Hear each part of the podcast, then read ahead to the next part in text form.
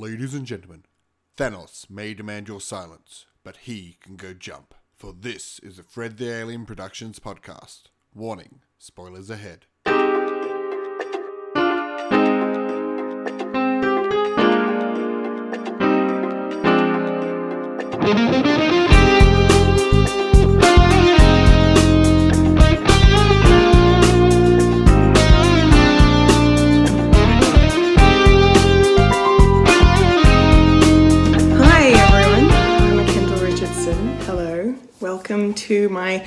Spoiler-filled recap of Avengers: Infinity War. Um, I will be discussing the movie in complete detail, covering all the major plot points, all the spoilers, all the big reveals, all the sadness and the greatness that makes up this movie. Um, so please don't watch this. Stop now. Go see the movie. Come back because you will not want any of this spoiled for you. I guarantee you. It's most most definitely best viewed um, without knowing anything that happens.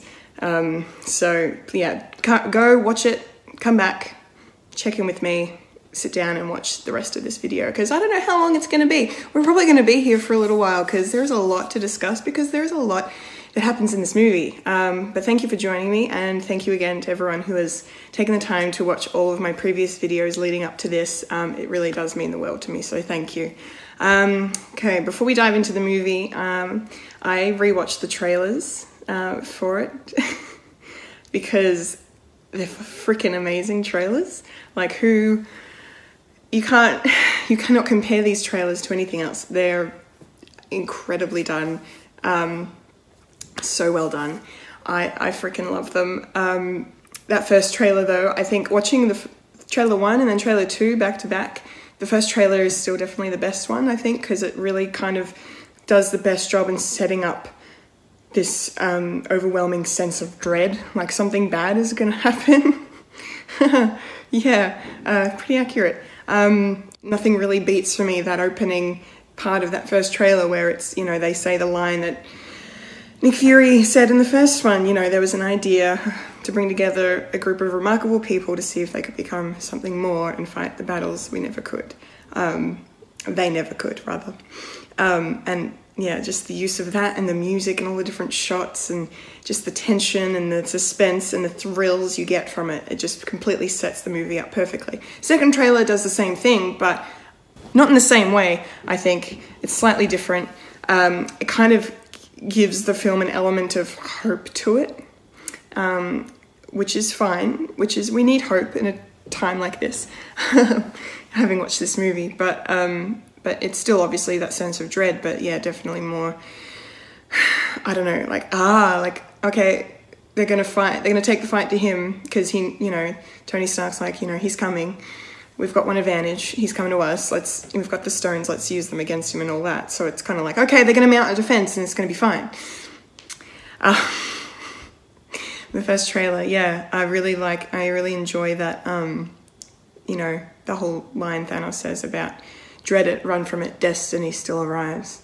Um, which is probably a really good way to start my review of the film.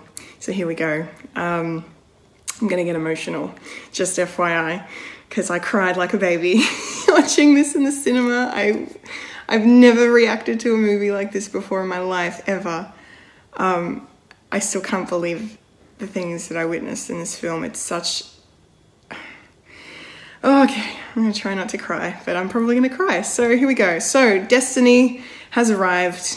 Um, the beginning of the movie, you know you're in trouble. We, we knew straight away something was wrong. I'm, I'm sitting there, the credits are coming, and it's the images of the characters, like that awesome Marvel Studios logo they do. It's really long and really dramatic and over the top, but it's awesome. But there was no fanfare, there was no music, no glorious, uplifting, here we are. It was silence followed by a voiceover of someone making a distress call from the Asgardian Ark, the vessel we saw with the remainder of the Asgardian people at the end of Thor Ragnarok. And of course, the first post credit scene of that was Thanos rocking up. Um, and you know, Thor being like, "Ah, Don't worry, brother, everything will turn out fine. Thor, you so naive. Oh god. Okay, so yeah, the opening scene.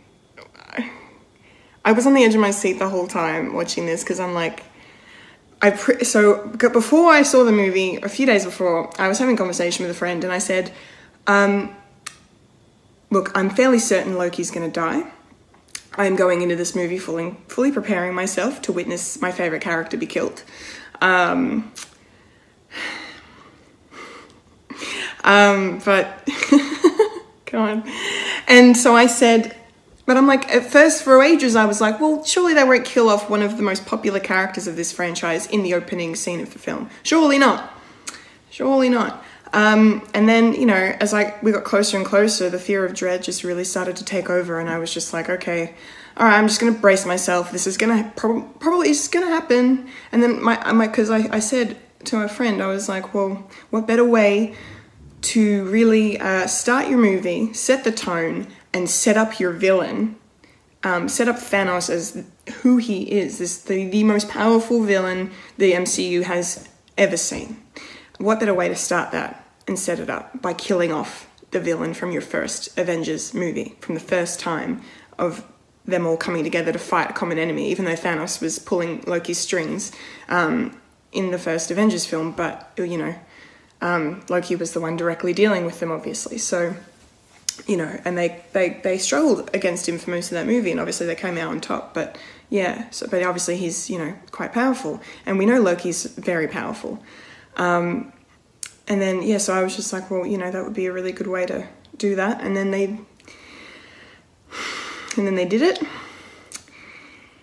And I was crying for about five minutes. I couldn't stop crying, and I'm gonna cry now because it was so brutal. It was so. I'm really crying. This is so stupid. He's a bad guy. Well, he's not really a bad guy. He, he's a bad guy. He's a misguided person. He's um, he's such a complex and complicated character, and Tom Hiddleston has done a beyond wonderful job of bringing this character to life, um, bringing him from the comic book page from the cells onto the big screen, and they couldn't have picked anyone better. And I just want to thank him for his incredible performance. He's so wonderful. Um, but I wasn't ready to see him die like that. That was brutal. Um, and I th- for a little bit, I thought it wasn't going to happen because, you know, it didn't happen um, straight away. I thought maybe you know it was going to happen a bit sooner than it did and that and the way things kind of the events kind of went was like okay um, maybe he's going to join them and go to earth and fight alongside him. Because kevin feige said a few months ago said loki's allegiance is with thanos in the film. Obviously that was a complete misdirect given what we know now. Um, but the culmination of this scene with him dying was incredible and the end of I mean, given that if he's if he is permanently dead because Thanos did say no resurrections this time straight after is like a nod to the camera, um, because you know he's come back twice. But it's such a great way to finish off one of the best characters and one of the most complicated. Like the long, he's had the probably one of the best character arcs out of the entire franchise. He's been in five five of these movies.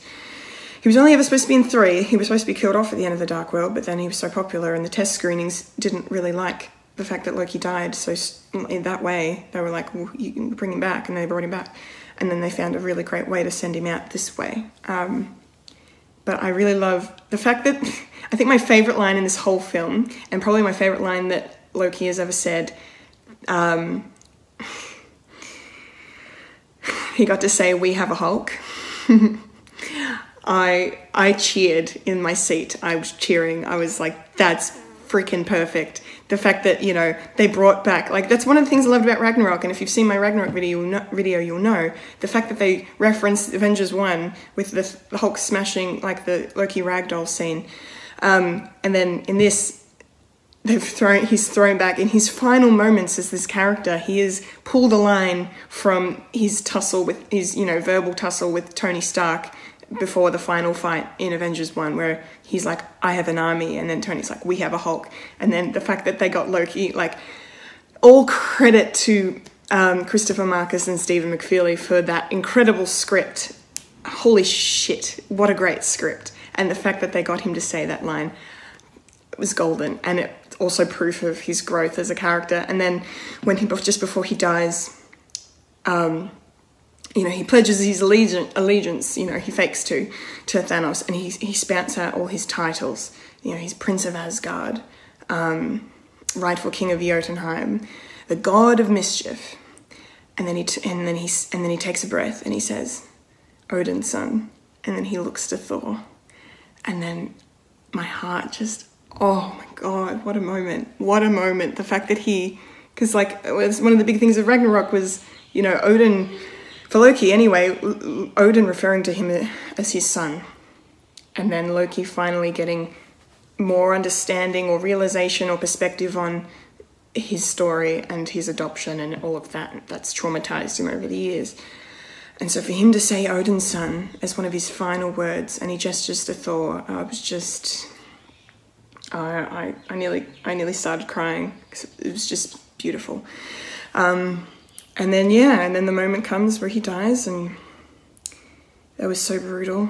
I didn't, I, I, to see him just lifted by his throat and and just essentially being strangled, and then his last words to Thanos were, "You will never be a god." And and then five seconds later, he's gone. Thanos you know, tightens his grip one last time on around, around his neck, and you can hear a crack as his neck breaks. And Loki, the god of mischief, is no more. And I lost it.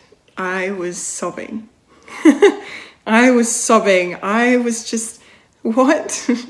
I'm like, I knew it was going to happen, but for it to happen in such a brutal way was just, I wasn't prepared. And as you can tell by my reaction now. And then, yeah, and then just to see Thor's reaction, and oh god. yeah, it was incredibly powerful stuff. That is the mas- that is like the mastery of filmmaking at work. The fact that they got any of us, I mean, I'm sure I wasn't the only one that was affected by that scene. I know because there are so many fans of this character, but yeah, to to I was I was gone. I after that I was just like I don't know how I'm going to watch the rest of this movie now. Like how am I supposed to go on and enjoy this film now that I've my heart's been crushed by watching that. Um, but yeah, I yeah. I'm, I'm yeah. I knew I was going to spend a lot of time talking about Loki, but obviously because I've got the shirt on, I've got the, the helmet necklace on. I'm this is my Loki tribute video. yeah, but you know, he could come back. We don't we don't know. Also, I kind of glossed over Heimdall. Um, Heimdall was killed, and he used his last breath to send Hulk to Earth via Bifrost. Um, thank goodness for that, because then he was able to warn the rest of them um, of the coming conflict. Um, I also wanted to say one quick thing about Loki before I move on. I just the fact that I like the fact that he tried to survive. Loki did. Like he um, he told Thanos to kill Thor using the Power Stone, but then he couldn't take it, and he was clearly like struggling with it, uncomfortable. God, what have I done? And then when he he says stop, and then Thanos stops, and then it cuts to a shot of Loki, and he like closes his eyes and like take, lets out a breath, and it's like he's resignation to the fact that he's probably about to die now because he's chosen his brother over himself for probably the first time ever. Like, I mean, well, the end of Ragnarok, I guess he he chose to come back, but um, so maybe that was him choosing Thor then as well. But in this, that that moment was really also an important mark for him and his growth as a character and his journey. So I just wanted to mention that before I move on because I don't want to forget anything, especially about all that because it was very powerful. And what an incredible way to open your movie. Okay, so let's move on. now that the Loki stuff is done, let's move on. Um, so I really love this following scene after that, when we get to Earth, we're in New York, we're in the Sanctum Sanctorum. Um, Strange and Wong are having a funny conversation about money and clothes and stuff. Um, and then, you know, and then Banner just crashes through the ceiling and lands in the stairs, and his first words are just Thanos is coming, and then Strange is just like who, and then we get cut to title. Rah. It's Avengers Infinity War. Let's do this. Okay. Um, uh, yeah, and then you know, um, we get a scene with uh, Tony and Pepper discussing their engagement because they're engaged now and they're going to be married, um, which is exciting.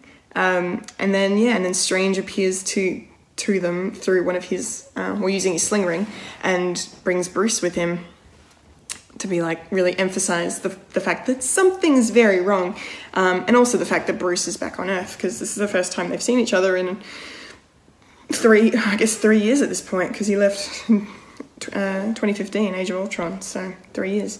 Um, yeah, and then just the from right from the get go, the banter between Strange and Stark, perfect, exactly what we wanted to see on screen. Um, the clashing of the egos, the the two these two stubborn, pig headed very proud, egotistical men clashing, coming together. Um, obviously, going to be conflicting, um, and I they they did it so well. The dialogue between them was fantastic. Um, really, really enjoyable.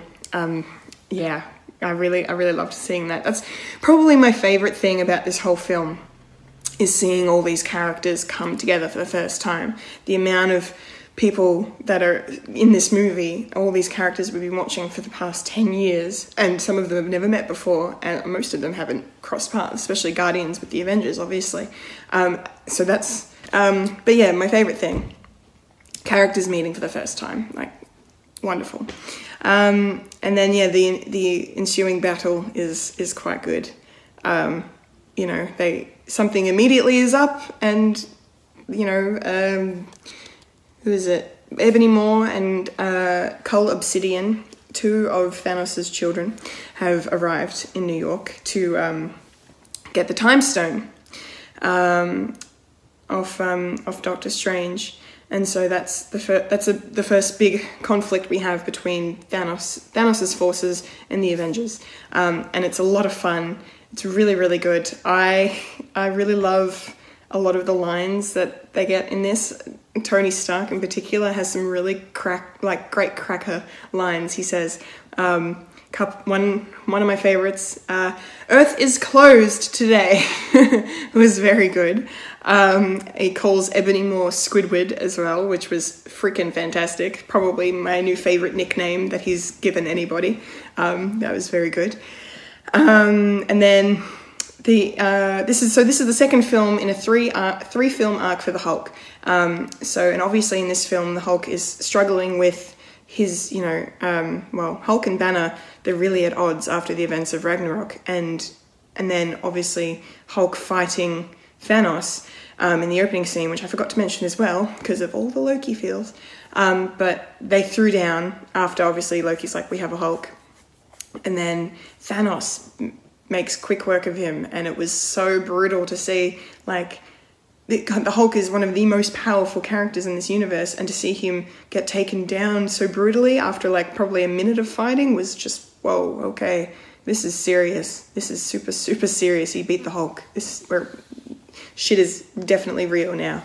Um, so yeah, and then Hulk doesn't want to come out anymore because he's just like, nah, sorry, I'm checking out. I'm scared. Nah, don't want to do it. I'm not I'm not here, sorry. But the first scene where where Banner tries to get Hulk to come out is so funny. I mean, it's a bit it's used as a bit of a gag throughout the film, but um, and it works. It's not forced at all, and it's fine to be a, a gag because um, it is a bit funny the fact that after all this time, um, Banner and Hulk can't. You know, the Hulk doesn't want to take over. He's happy just being dormant now um, because he's just so scared, I guess, of what Thanos did, and and he doesn't want to fight. And he's just he's had the crap kicked out of him for the first time ever. So understandably, he's very you know traumatized. But I just love the scene where where where Banner's trying to get him to come out, and you see him sort of go green a bit, and then he just can't do it. And then Tony turns to him, He's like, "Dude, you're embarrassing me in front of the wizards." lost my shit when I when he said that. That was so funny. Like another one of the great lines Tony Stark gets in this film. Uh, it's yeah, it's really good. But yeah, and then I really like Ebony Maw. I think he's probably my favorite out of all of uh, the Black Order, the Children of Thanos, followed closely by Proxima Midnight because I think she's a badass. Um, but um, Ebony Maw was definitely the most interesting of them all, um, and I liked what they did with him. Um, that was really good. But yeah, the obviously then Spider Man comes in because um, you know he, his class they're all on a bus coming back from Coney Island, and then the ship appears, and then and then Peter's the first to see it because he's Spider. We we get the first ever incarnation of Spidey sense actually on the screen, and that was super cool. And he turns around, sees the ship, and then he's like, Ned, I need a distraction. Make a distraction. Calls a distraction, and then Ned just sees the ship. He's like, We're all gonna die. oh bless, bless Ned. That was so good. He didn't even like. Yeah, perfect distraction. So funny. Um, and then Stan Lee's cameo, that's where that happens. I'm glad they got that out of the way early, given what follows in the rest of the film. But yeah, he's the bus driver, and he's like, Haven't you ever seen a spaceship before? yeah, it's pretty good. Pretty, pretty good, yes. Um, and then, yeah, Spidey comes in, and yeah, and he works works with, with Iron Man to, to stop um, Ebony Maw getting his hands on Strange, because Strange has put a spell on the Time Stone, so he can't take it from him. Um, so he has to take Doctor Strange, and he ends up winning and getting Strange up in the ship, and then um, and then Tony. Oh, I forgot to mention Tony Stark's armor in this movie. Holy cow! The way they introduced that armor was so good, and everyone was just cheering and just screaming, and like he steps forward and that, like he presses his thing, his little arc reactor, like housing unit for nanites, he calls it, because um, his suit's made of nanites, and but then he taps it and then he takes a step forward and then it's just spreading all over him as he goes. And it's just like oh my god so good can't believe i forgot to mention it. It's so amazing. And then he has like all these new little features um, with the armor. Like he had those like blasters come out of his back and like shoot forward. And and then he has the like the like the wing looking things that appear later in the film. Oh, it was so cool. And then he, yeah, and then he gets Friday to like, he's like, Friday, give me a boost when he's heading up to the, the flying donut, as he calls it.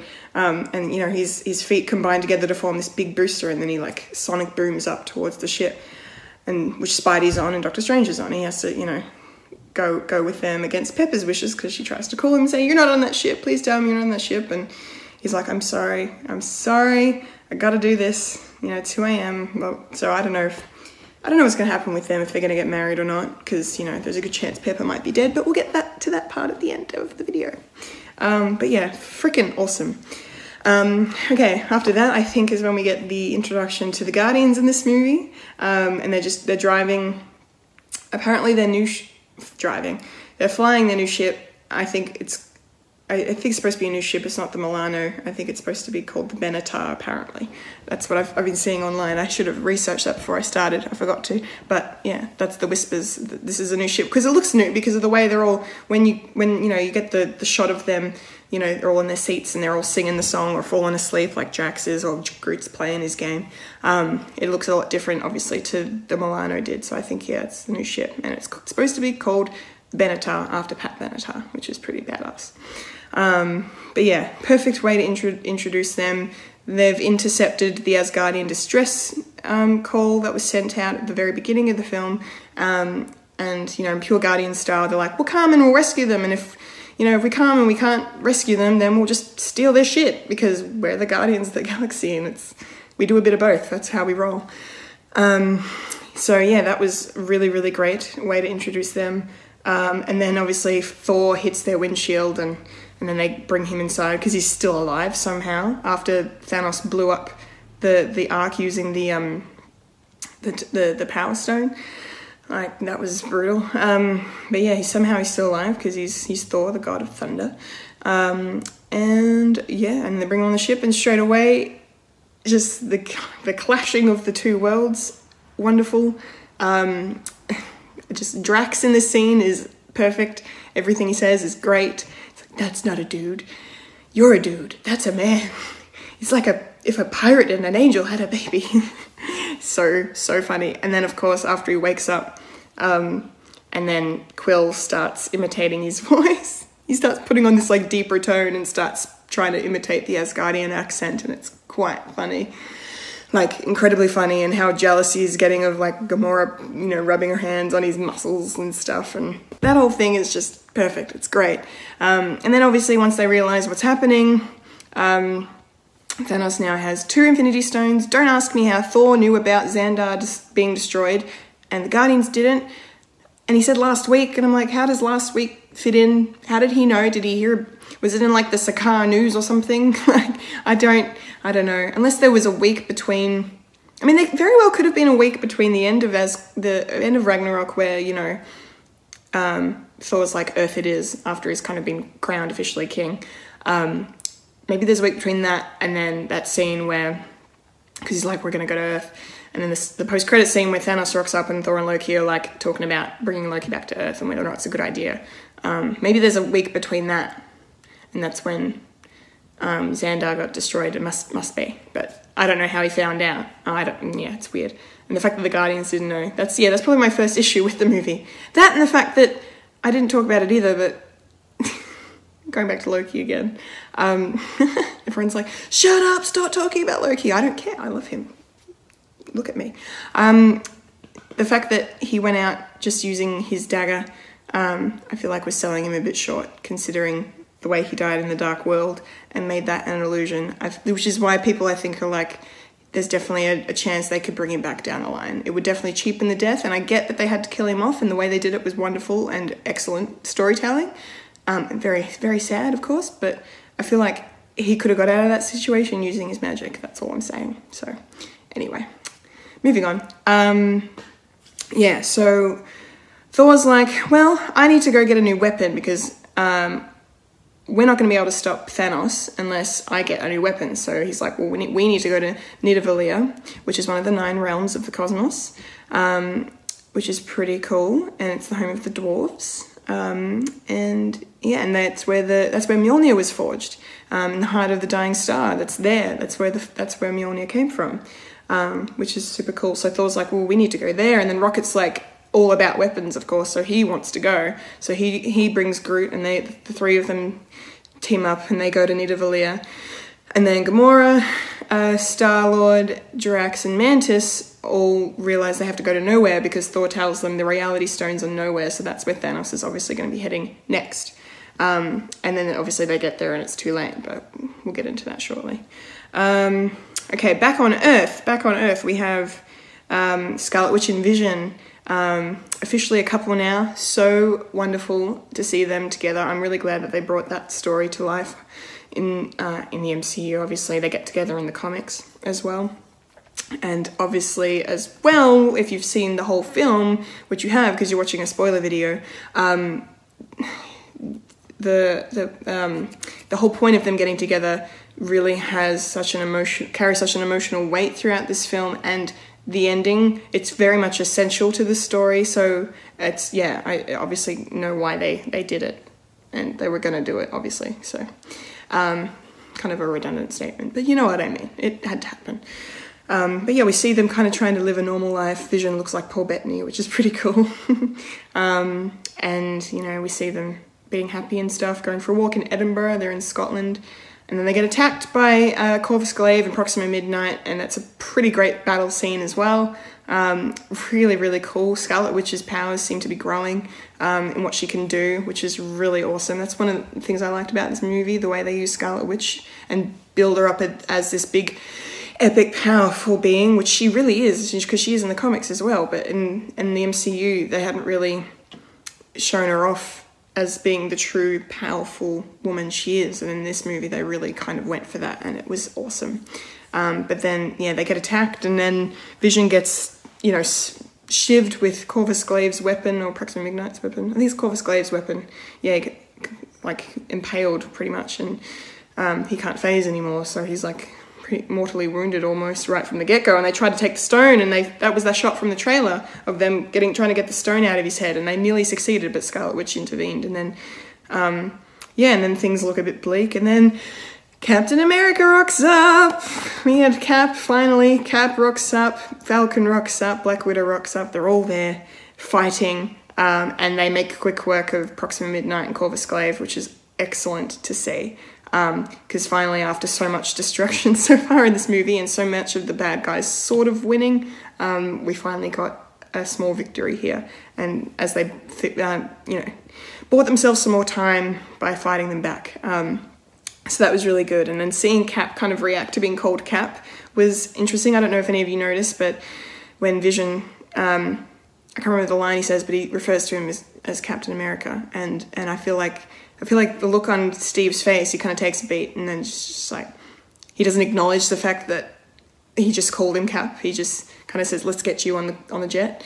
Um, and then they, you know, they return to uh, the Avengers HQ, um, which is awesome to see. We'll get to that in a sec. Um, what else do we have? Oh yeah, the scene where Gamora says, promises, gets Star-Lord to promise her um, that if you know she ends up with Thanos, that Star-Lord will make the call to kill her because she'd rather die than return to him. Um, which was an incredibly powerful scene and wonderful to see them, um, you know, kiss for the first time. They're officially together. Like that was so wonderful to watch. Um, and then, and then yeah, Drax just comes in and breaks the tension a little by thinking he's invisible. He just he's standing there just eating some snacks and watching them. Um, and then he's just like he's he's convinced absolutely 110% that he can't be seen because he's like if I stand very very still I cannot be detected you know like and then and then um, Mantis walks and he's like hi Drax! So funny. I and then he, he just gives up and it's like god damn it. Didn't work I really really really like that there's another scene not long after that where we get Thor um, kind of just really mourning um, the loss of Loki um, and Heimdall and half of his people, because he specifically says half of his people have died. So the assumption we as the audience have now had to make is that Valkyrie, Korg, and Meek took the other half of the Asgardians out of the ark before it exploded and went somewhere. Like we really don't know where they've gone. Um, but that'll come up in Avengers 4, hopefully. I'm sure it will. Um, so yeah, and then Thor's just kind of sitting there, and then Rocket's Rocket, man, Rocket's character growth is fantastic, and in this movie is wonderful because the Rocket from Guardians One would not have done the the right thing and gone around and sat next to um, Thor and talked to him about his, you know, his dead brother, as he puts it. Um, because yeah, I think after the events, the events of Volume Two, where you know the dealings with Yondu and losing him and stuff, and the fact that Yondu and Rocket had that connection, I think that's definitely changed him. Um, especially because the last shot, as I said in my video, the last shot of Volume Two before the credits roll is Rocket shedding a tear for Yondu. So I think that, and then so that's obviously visible in this scene where he's like, "Time to go be the captain," even though he's not the captain. He's like, "Time to go be the captain," and then he goes to talk to Thor, and then Thor's just yeah, he's clearly devastated um, over the loss of all everything. He just, especially Loki, and he's like, you know, well, he's died before, so. But then he's like, but this this time I think it might might be might be for real. Um, but and then yeah, him and Rocket just have a really wonderful conversation, and and then the Rocket's just like, "Are you sure you're up to this? Like, you're how are you even holding it together? And that's what I was thinking too. I'm like, how is he even standing? I mean, he was sitting at the time. you know what I mean? Like how he, I, he should have been catatonic. Like the amount of loss he's experienced in like such a short period of time. Just poor, incredible. Like no one should have to bear that. Um, and then yeah, the fact that he just kind of says, you know, um, all my emotions have, that I'm now feeling have helped me to see clear clearly, and they will help me in destroying Thanos. So I'll be fine. I'm ready to go. He says, um, and then you see the tears falling down his face as he, you know, as he cries for you know everyone he's lost. Um, I want to think it's mostly for Loki because it's like, well, you know, he finally kind of got his brother back in a way. Um, so and then the fact that he never really fully got a chance to. I mean, he sort of redeemed himself kind of by sacrificing himself there, but yeah, you know, it's after nearly 1500 years together. The brothers Odinson are no more, so yeah, he was obviously very upset. Um, but I love that scene, and then he just he just wipes the tears tears away, and then they carry on. Um, God, okay, back to um, the flying donut. um, so I really love the fact that we got another pop culture reference out of Peter Parker in this. Very, very good. Um, they use the um, reference from Aliens to kill Ebony Maw. Um, um, yeah, Stark blasts a hole in the side of the ship and um, and then blasts Ebony Maw out into space and he dies, which is yay, much rejoicing. And they save Strange, which is awesome. It's not as good as the reference in uh, Civil War when he says, "You guys ever see that really old movie, Empire Strikes Back?" Um, it's um, yeah, because he says the same thing. It's like, you, you ever see that old movie Aliens? Yeah, like it's like I get they're hitting the same beat, and it's fine because like that's Peter Parker, and that's what he, he how he is in these movies, and I love it. But um, and yeah, and Aliens, I love the Alien franchise is one of my favorites as well. So seeing that reference happen was super cool. Um, and then you know interaction with with uh, Strange and Stark and Spider Man was awesome. The whole oh we're using our made up names is just golden, perfect. Um, and then Strange is intense in this scene as well because he's just like because they're like well we're gonna we're gonna go to Titan. We may as well continue on this course and then we can you know take the fight to Thanos and stop him. Um, so yeah, and then um, Strange is like if it comes to you or the kid or the time stone, I will let both of you die if it means protecting it. Um, which is ruthless, but makes sense because he's you know, he's, oh, I don't know if he's officially the Sorcerer Supreme yet, but, you know, he's the protector of the time stone. So um, it makes sense that he would he would think like that and say, say that. And, and, and it also makes sense in a grand scheme of things because you know, if Thanos gets his entire collection of Infinity Stones on his hand, then, well, you know, half the universe is going to die, and that's a lot of people. So, better to kill, unfortunately, two people to save trillions, as uh, Strange says. So, um, so it makes sense. Um, uh, then we cut to Knowhere, where we get. This is going to be a really long video. We're already nearly approaching 40 minutes. Sorry, thank you for watching. Um, Knowhere, we get the um, wonderful scene, powerful scene. It's a really interesting scene because it's like a mixture of humor and and dramatics um, and tension in this scene because Thanos has already beaten them to Knowhere. He's killed the killed the Collector. He's taken the Reality Stone and tricked them into thinking uh, that they had a chance, and then um, yeah, and it's quite quite powerful then. I mean, I think I should mention just before this, because I completely forgot, but we got to see um, a bit of the backstory between Gamora and Thanos when Thanos and, um, you know, and his armies, the Ch- Chitauri, made a resurgence in this film, which is really interesting and really cool. Um, but yeah, they, they launched their attack on um, Nebula's Nebula. Nebula, Gamora's homeworld, um, and slaughtered half of her people because Thanos really just sees that the universe must be balanced, and to do that, in order to bring that he balance to the universe, he must wipe out half half of it. So he was going around planet to planet, killing half the population in order to save it.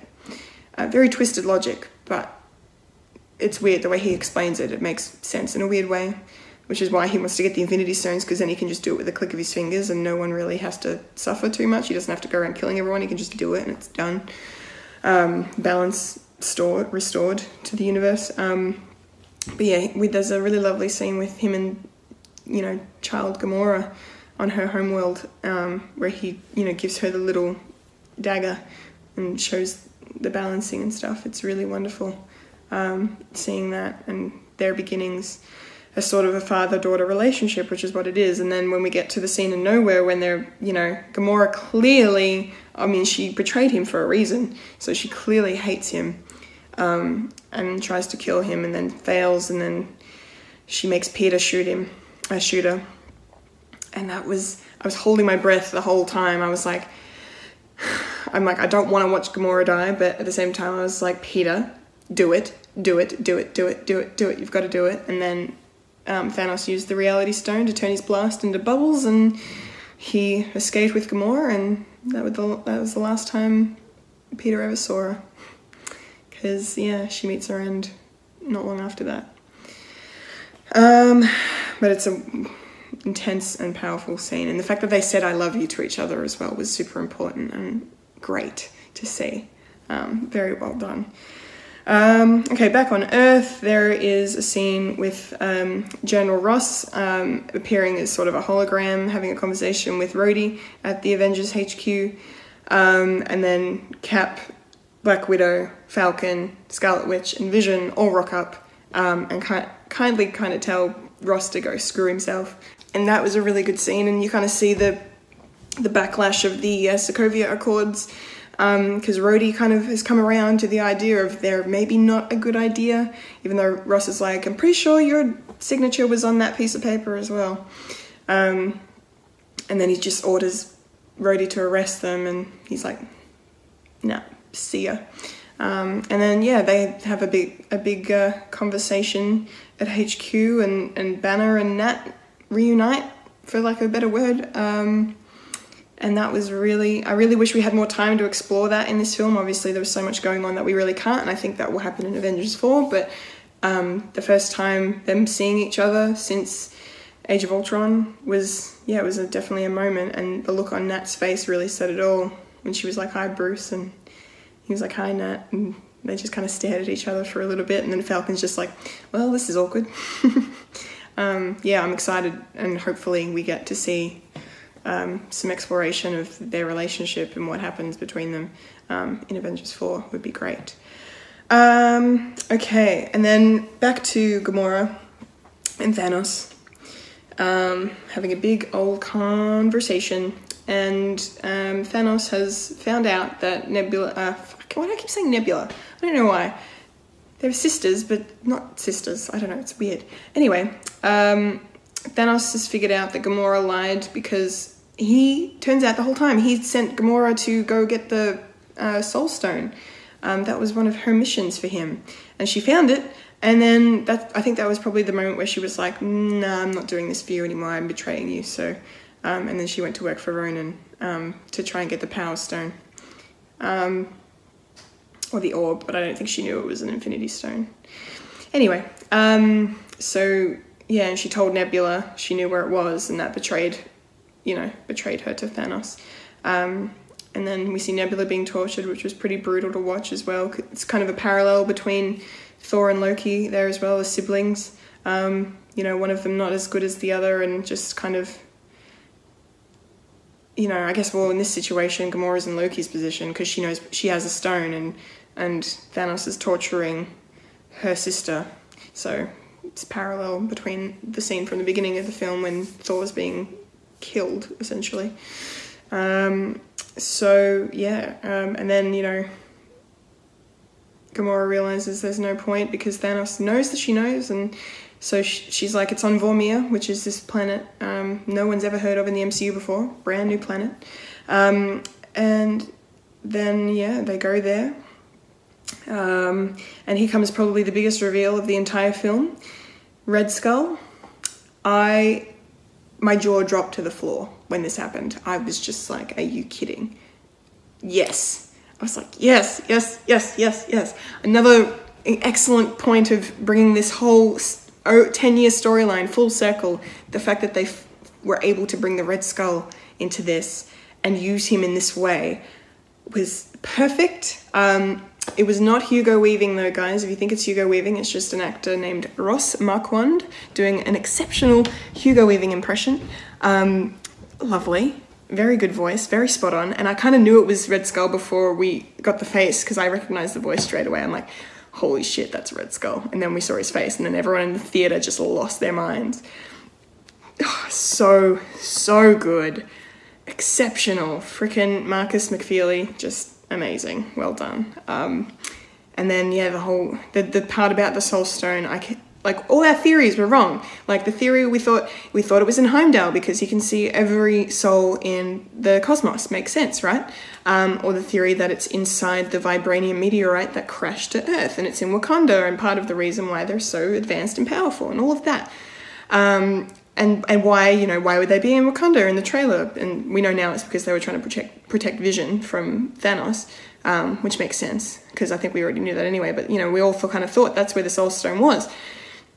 I mean, and we'd never heard of Vormir, so we had no idea where what, what this place is. So, but the fact that they were able to take our expectations and completely flip them and turn them into something just completely out of left field, we had no idea it was going to happen, um, and save it for this movie in such a powerful way, it makes total sense. Like they would have had this idea years ago, um, and which would be why they didn't bother to include the soul, the soul stone in any of the films. They would have been like, well, this is what the soul stone is. It's on this planet. It's been guarded by Red Skull. He can't get it because the only way to get it is to sacrifice someone you love. Um, in order to to get it, it demands like a, a sacrifice, an exchange. Um, which I gotta say, when he said that, specifically says demands a sacrifice, I think was the phrase, just made me think of the Knights of St. knee and Monty Python the Holy Grail. The Knights of St. knee demand a sacrifice. Um, that's just where my brain went the second time I watched it. um, but that, and when Red Skull says that, and, and Gamora straight away, she takes her a few, a couple of minutes to realize that because she just firmly believes that because she hates him so much that there is no way that he he loves her and he knows she knows him so well as if there's anything that he loves like and i just love how she's like i, I dr- used to dream of a day when you know um you know when the cosmos would deny you something you wanted like this like you know um, so she she thought everything was going to be fine, and then when she realized, he turned around and and she and Thanos was crying. Thanos was crying. What the hell? I mean, straight away we all knew Gamora was going to die, and it was weird that she took a few a few moments to figure it out, and then and then Red Skull's just like, those are not tears for him. Um, yeah, the tears are not for him; they're for you, essentially. And then she realizes, and then he's just like, "I'm sorry, little one." I love how he calls her little one. It's such an endearing little um, nickname for her. And then he grabs her and throws her off the cliff. And, and the whole theater just kind of lost it. Um, I cried. I started crying again. because it's Gamora and she's amazing and kick ass and wonderful and she only just got together with Peter and then now she's dead. Um, but in the process of her sacrifice, as heartbreaking and tragic it is, we really got the best villain in the MCU. And I say this wearing a Loki shirt and necklace. um, like, I mean, only just. I'm gonna admit, only, only just better than Loki. Um, but yeah, the fact that this is a man who's yes, he's crazy, he's mad. He does. He's not called the Mad Titan for no reason. Was able to just, for the greater good, take his daughter and kill her. Um, and then how he was clearly so devastated by it. Like from there, from that point on, from the rest of the film, he's in mourning. You can see it, and the things he says, and um, as well. So it's just, it's like wow, like he's so much more than just a maniacal baddie who wants to destroy everything. There is so much more to Thanos than meets the eye, and they've done such a great job in bringing this to life. And he was the villain we deserved, the villain that we waited 10 years for, and the build up was worth it, and it was brilliant, brilliantly done. but that's, yeah, that's powerful. Um, so we get, oh, where are we now? Um, I guess you know we get to Titan, Iron Man, Spider Man, Doctor Strange, la- crush land the flying donut on Titan, um, and then immediately are, are come upon by Star Lord, Drax, and uh, and Mantis, um, and they have an epic conflict, and it's so awesome. I love it. That that was probably my favorite clash of characters. I guess I don't know. It's hard to kind of pick a favorite scene where the characters meet for the first time, but that was pretty freaking great. Um, um, seeing them all fight against each other for that little bit kind of you know reminds you of the scene from the first Avengers when Thor, Cap, and Iron Man all kind of fight to get against each other for the first time um, when Thor tries to take Loki. Um, but this scene was great because it's like um, just because the just the banter between them all is awesome. It's so well written, um, and when I think when Star's just like where's Gamora? And then and then Tony Stark's like, I'll do you one better. who is Gamora? And then Drax is like, Drax is like, no, how about, why is Gamora? Funny. Drax is so funny in this movie, and it's not forced because some of the humor in Volume 2 was a little bit over the top. In this film, perfection. Great. Um, I loved that so much. Um, okay, uh, and then, yeah, I think after that we get Nidavellir, back to Nidavellir. Um, they get there and see it, and then, you know, obviously the star's been turned out because Thanos basically wiped out the dwarves we learned from Eitri, who was played by Peter Dinklage um, in this secret role that he had this whole time. We had no idea who was going to play. There were theories that he was going to be Eitri, and then it was proven correct because we knew Stormbreaker was going to be in the film. So then we were like, okay, so they must be going to Nidavellir at some point. Um, and yeah, and there's a second gauntlet there, um, which they make a point of showing. So I feel like that might come back in Avengers 4, just saying. Um, but yeah, Eitri's clearly devastated by the loss of his people. Thanos just killed them all except for him, and and turned the star off. So then um, Thor, Groot, and Rocket have to help him make uh, restart the star and make Stormbreaker. Um, and that whole sequence is awesome. Turning on the turning the turning on of the star, and obviously Thor can survive in space for a while before dying um, which we learned obviously by the fact that he was still alive, floating in space when the Guardians rocked up. But then the fact that he's roaming around in space, fly like flying around, um, traveling between the two bits of the star and stuff. Um, but yeah, that was really really cool. Um, yeah, and then the fact that Groot got to be the ha- made the handle was awesome. Um, yeah, very very well done. And I love the fact that Thor calls Rocket Rabbit. That's perfect. And at first he, he, he questions it. He's like, Rabbit. Um, and then in the end, he just lets it go because Thor doesn't call him Rocket at all. He just calls him Rabbit the whole time. It's wonderful.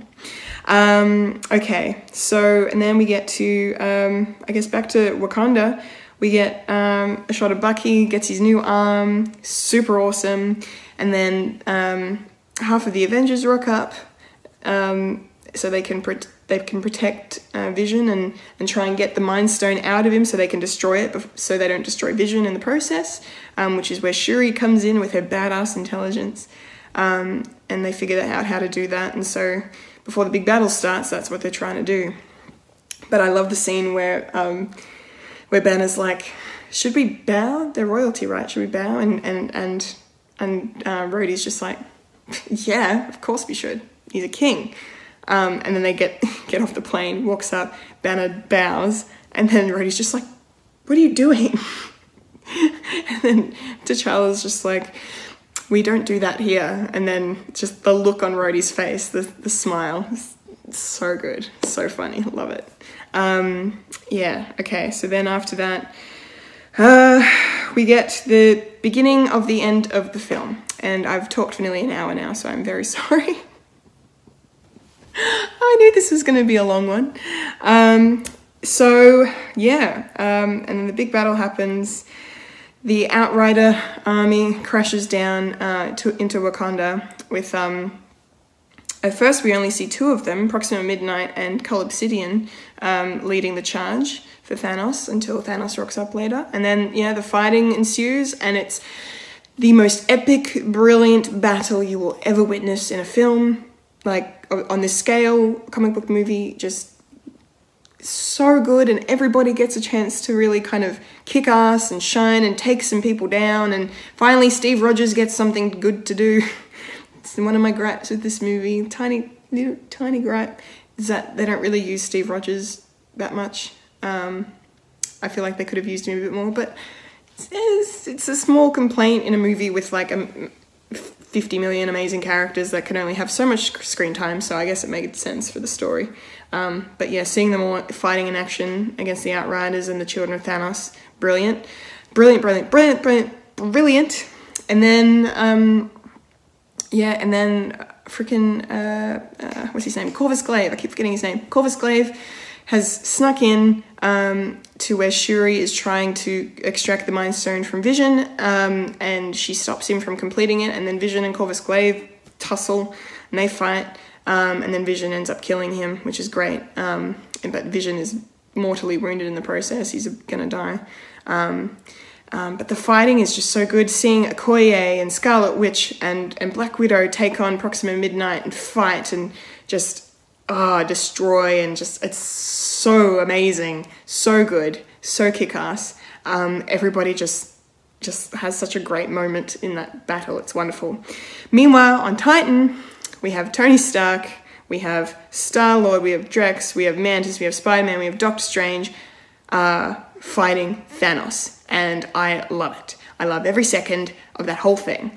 It's incredible. Um, oh, every moment in that scene is just you're on the edge. Like, what's going to happen? How, how, are they going to stop him? And they're, they're just coming at him from all sides. All of them using all of their powers and everything. And it's just it's just such a spectacle and so brilliantly done. And I love the humor they throw in with like Spider Man coming between um, you know, sling ring portals and saying magic and more magic and magic with a kick, like just launching himself at him, throwing his, his you know, his webs in his face and stuff, which is straight out of the comics, by the way.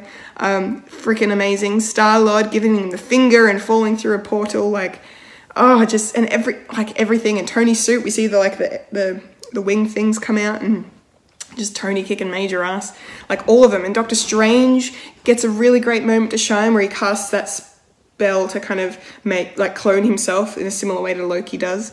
Um, that was freaking cool to see. Loved it. Um, God, I feel like I'm forgetting something, but just and then the fact that they all get him, they all bring him together and they're all holding him and pulling at him from different sides. Mantis is like, you know, making him sleep, like, but not fully sleep because he's so powerful. She can't really fully put him under like she did with Ego.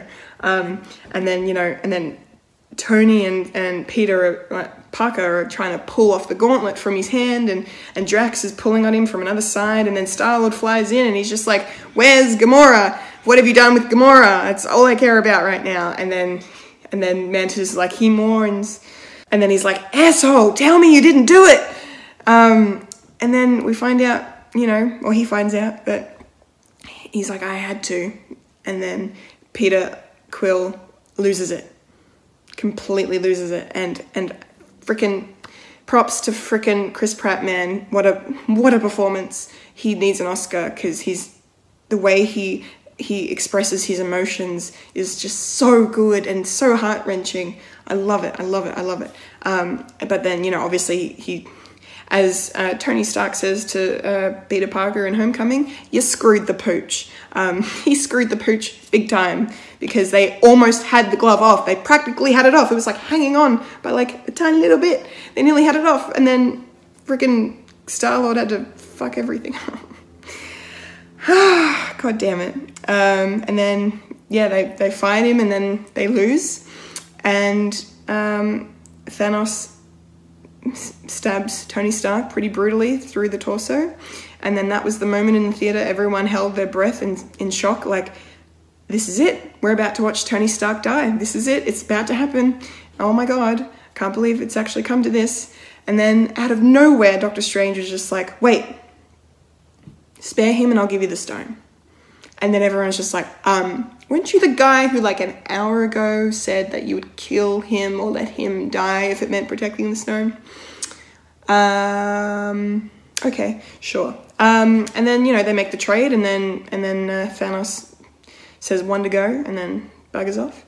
Um, but then you know Tony Stark says, I mean, sorry, Stephen Strange says to Tony Stark, it's like we're in the end game now because Tony's just like, why did you go and do that? um, because it was the one possibility. Because just before the big battle happened on Titan, um, uh, Strange was using the Time Stone to see forward in time to all the different possibilities or, uh, um, and outcomes of the battle.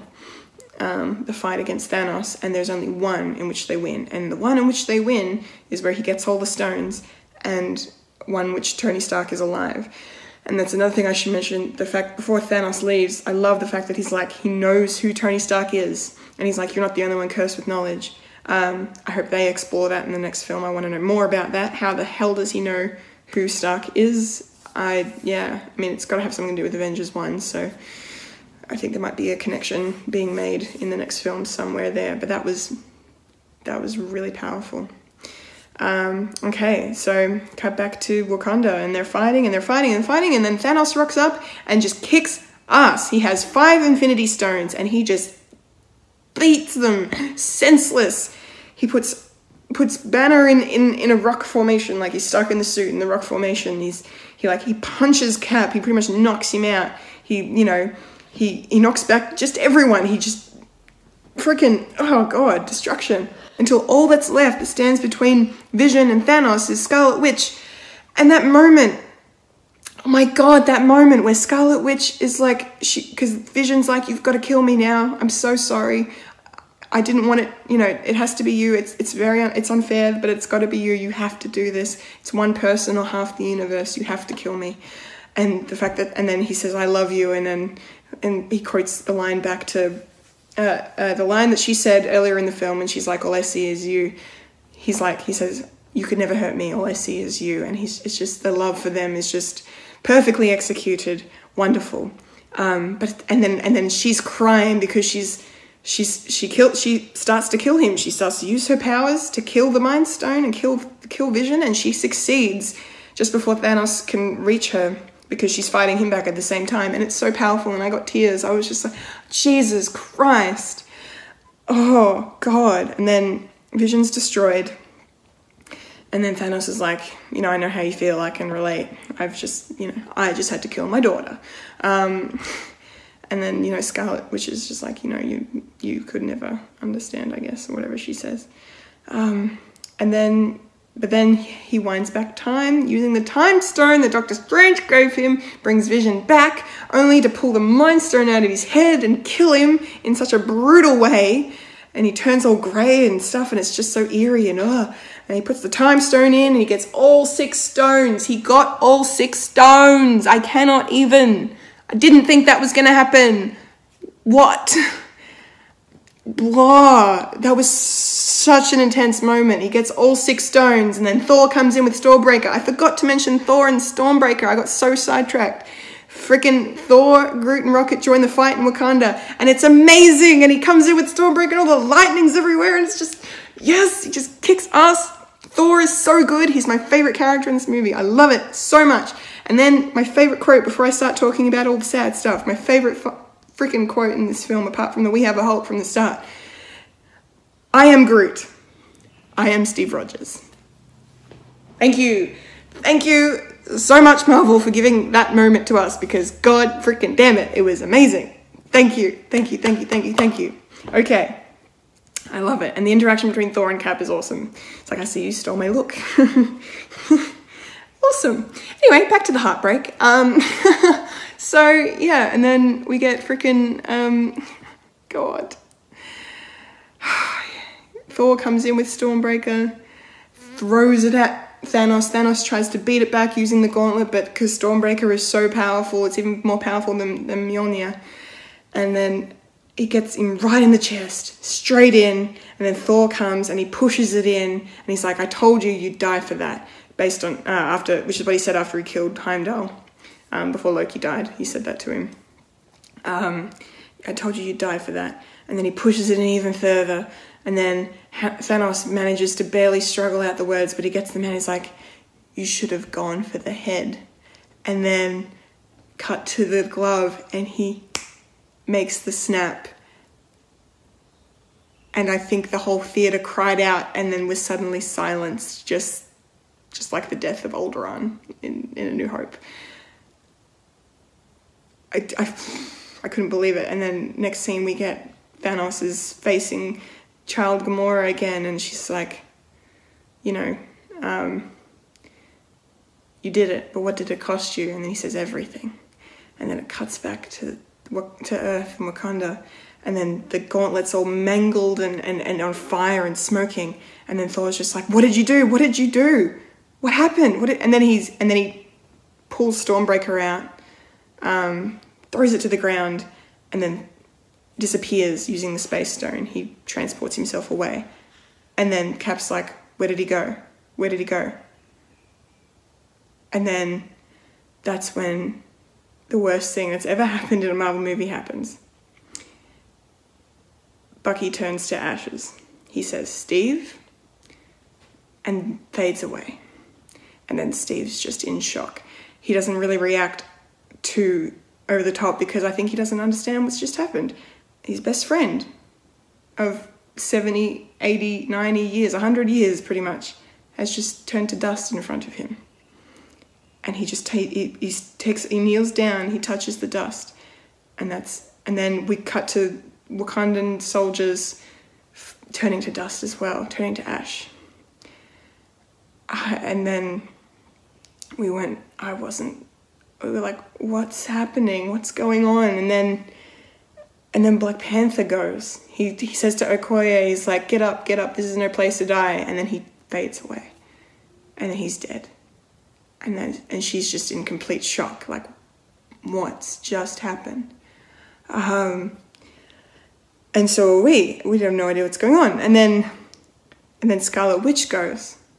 And she kind of seems content with it because she gets to be with Vision, I think. The look on her face, she's not really like scared or worried. She's just like, she takes a, takes a breath and then she's gone. Um, and then Groot fades away and Rocket has to watch it happen. They made Rocket be there when Groot, he says, I am Groot, and he kind of groans and then he turns to Ash and Rocket's just like, no, no, no, no, no. And then they killed Groot. Oh, I thought he was too adorable to kill. What are you doing? And then and then we see Sam Wilson turn to dust as well. He fades away. He was by himself. Rhodey was looking for him, and he was by himself, and he he turned to ash. And then we're just dumbstruck. Is what we what, what did we just see? Half these people have died, and then we cut to Titan, and then immediately the audience has just gone, "Oh no! What the hell?" And then Mantis is the first one to realize it and the first one to die. And she says, Something is happening. And then she turns to Ash and fades away. Followed by Drax. Followed by Star Lord. Who just says, Oh man, and then he's gone. Followed by Doctor Strange, who says to Tony Stark, It was the only way and then he turns to ash. And then comes the worst part.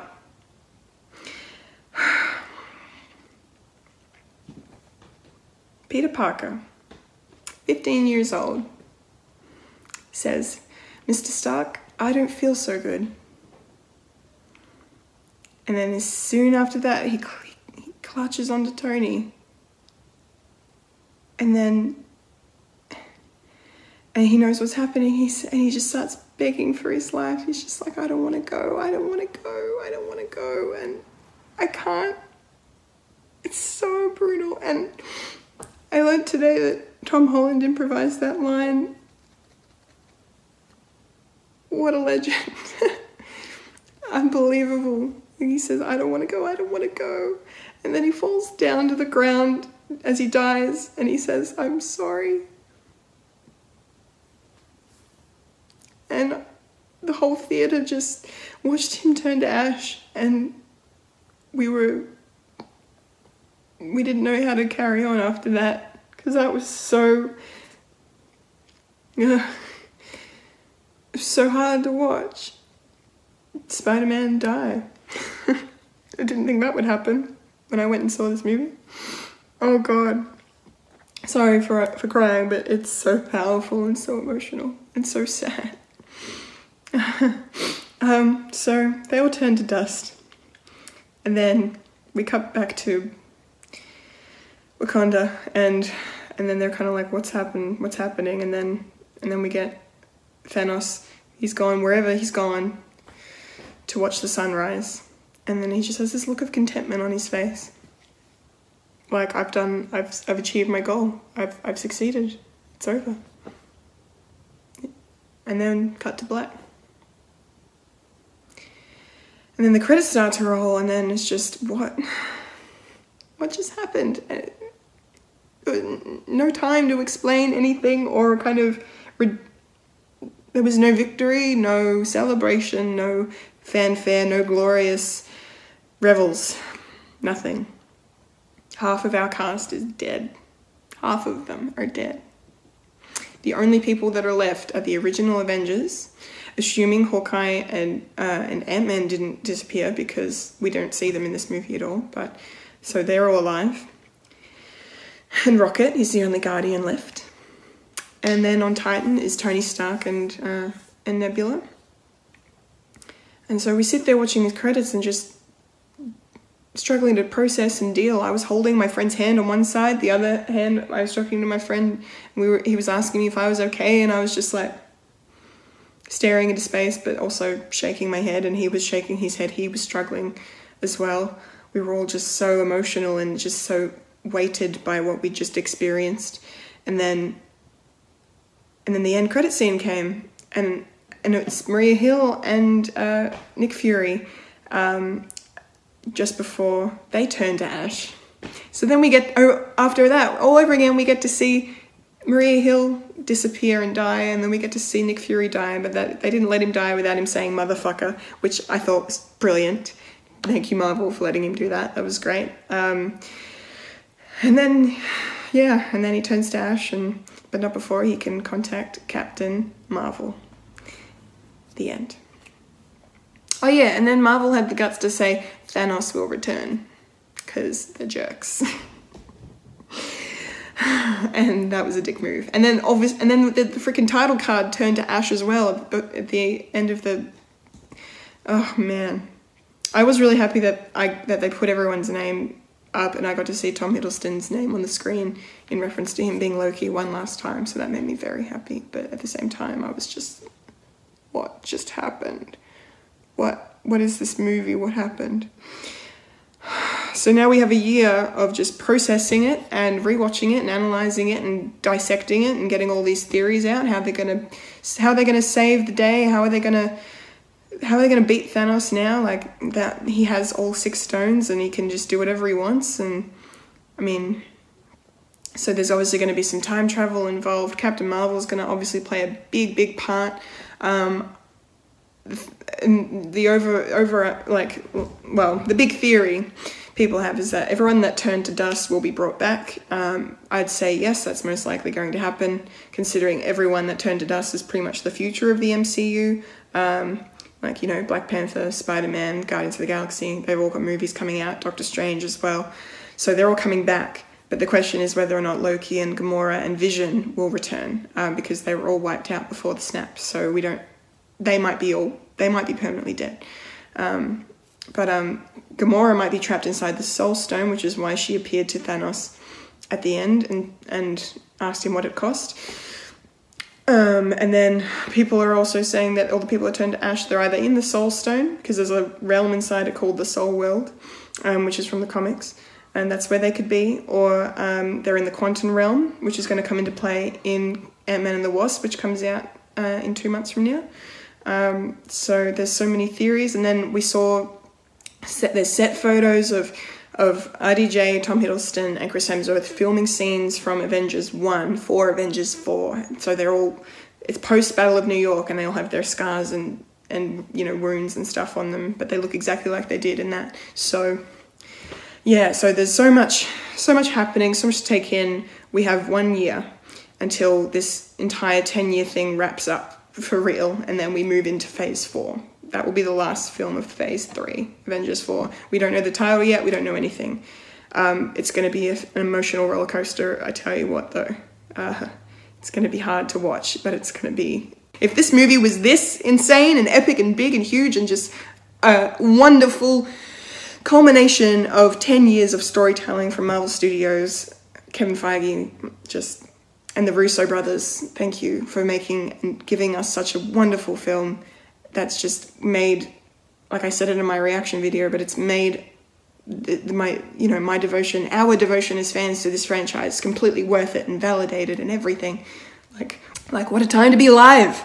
Oh, so yeah, so that's where we end. Um, I have talked for 75 minutes about this movie, which is about half the movie's runtime. Um, so I apologize, but I also say thank you if you have stuck with me and watched this whole thing. Thank you, and put up with my tears and my coughing and just holy shit. But what a movie! Uh, I'm gonna go see it. I don't know how I'm gonna go. See, I I struggled going to see it the second time because of how emotional it is, but I'm gonna go again and just and just enjoy it and enjoy it as much as you can when you watch, you know, most of your favorite characters die. Um, but yeah, I feel like Avengers 4 is going to be a passing of the torch, and I think the original team will die, and uh, the new team will take over. I think there'll be a, yeah, because I mean, everyone's theory is wrong. We were like, Iron Man's to die, or Cap's to die, or both of them. Or one's to die now, and one's to die in the other movie. Didn't happen. All completely wrong. It's exactly like that, that part where Banner just says, oh no, this is much worse, um, from Avengers 1. Very true. Wise words, Dr. Bruce Banner. Okay, um, so thank you so much everyone for watching this video. I'm sorry I waffled on for so long, but I had a lot to say.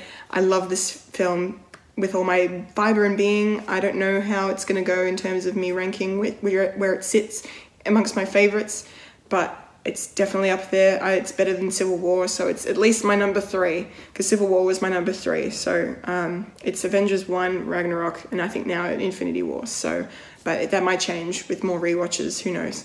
Um, but yeah, uh, thank you so much for watching. Can't believe that happened. Anyway, um, I've been a Kendall Richardson, um, and yeah, this has been non-scripted ramblings.